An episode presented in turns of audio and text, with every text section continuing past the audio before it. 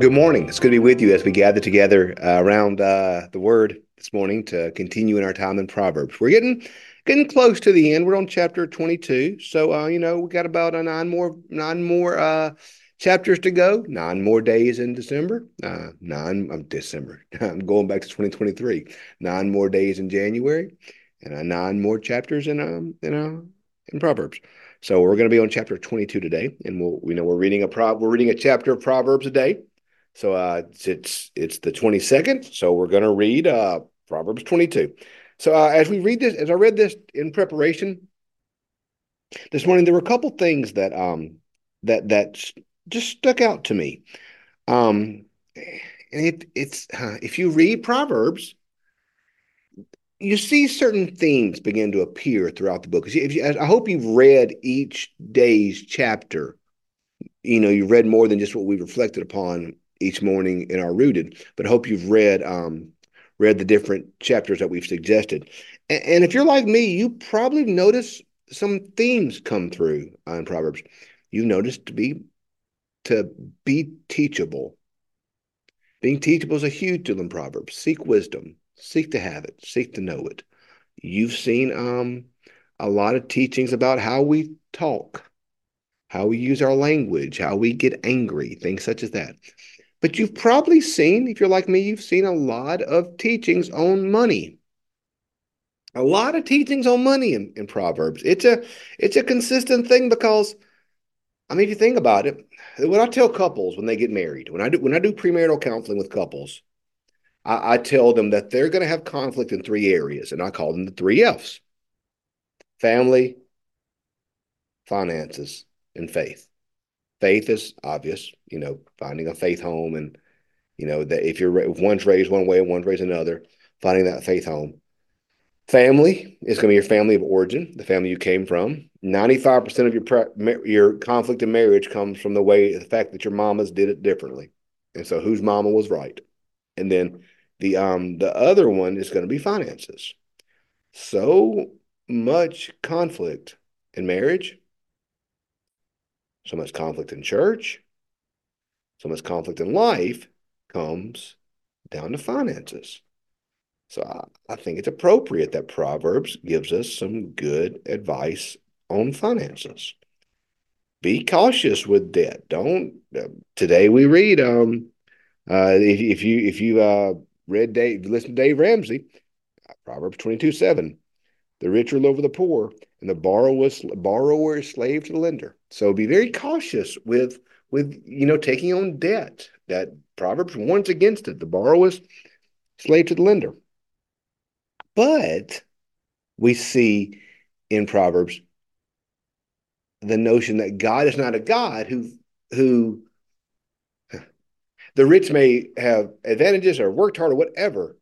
But verse 2 today says in chapter 22, verse 2, the rich and the poor have this in common. The Lord is the maker of them all. So you see this notion, verse 9, those who are generous will be blessed, for they for they share their bread with the poor. Do not verse 22, do not rob the poor, because they are poor, or crush the afflicted at the gate. For the Lord pleads their cause and defends the life of them who, who despoil them. So we see there in this notion that, yes, be wise with your money, be careful with your money, but use your money well. Do not use it to harm the poor. Do not, do not use it to hurt the poor. And in fact, quite the opposite, verse 9 those who are generous are blessed. John Wesley, um, is a man that many admire for many reasons. Being a United Methodist, obviously I admire Wesley.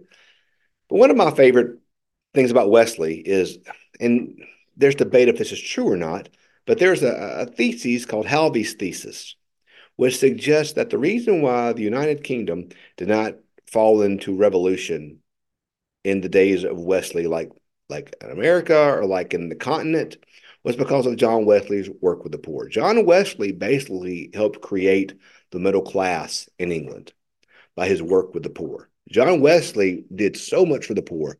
He wrote a wrote a um wrote a book called um, The Primitive Physique, which was a book of home remedies for those who were sick and couldn't afford to go to the doctor.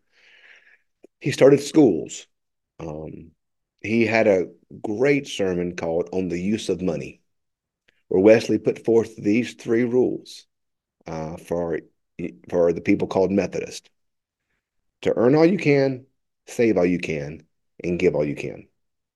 John Wesley said, If I die with a pound in my pocket, I have robbed God. Uh, so Wesley understood that individuals should earn all you can through honest and legal work. He, he said, earn as much as you can. Um, you know, work hard. Wesley believed in work.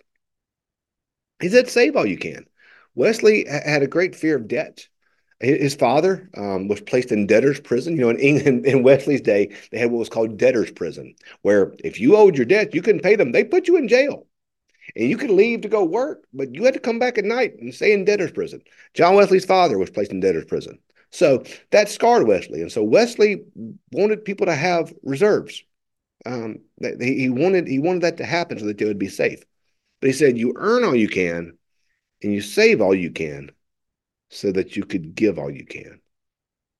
For Wesley, that was the point of earning and saving was to give. You didn't earn for earning's sake.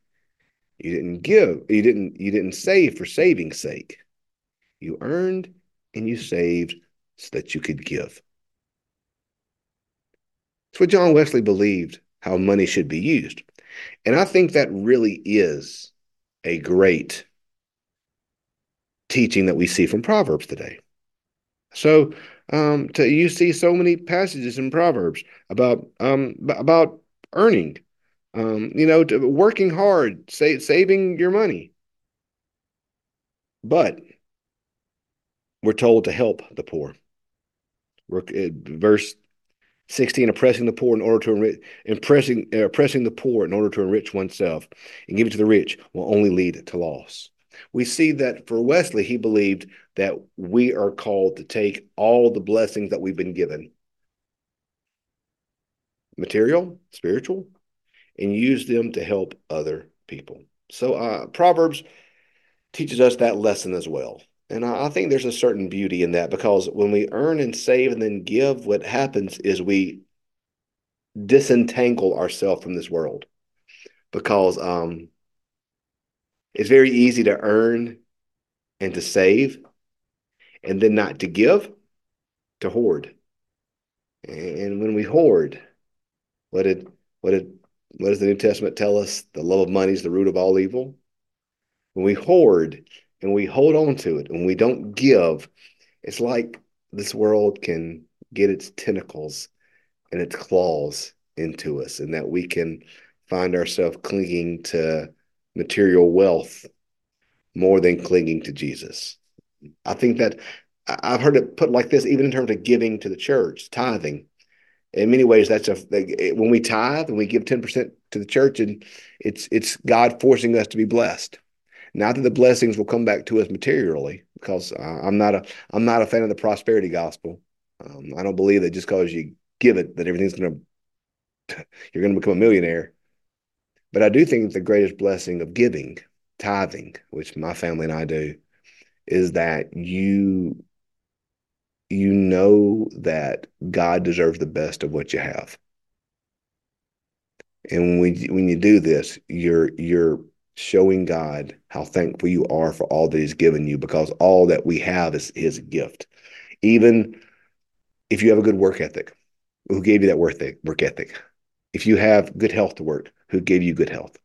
When we give back, we're forcing ourselves to disentangle ourselves from this world and understand where our true gifts come from.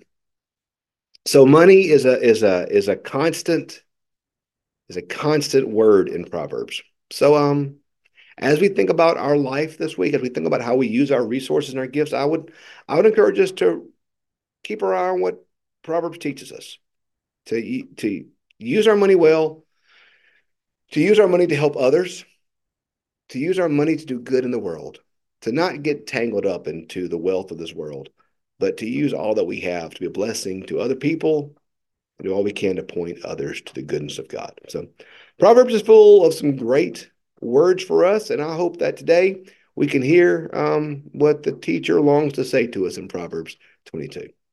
Hey, thanks for being with us today. We'll pick up tomorrow with chapter 23. Hope you have a great rest of your day, and we'll see you in the morning. Have a great day.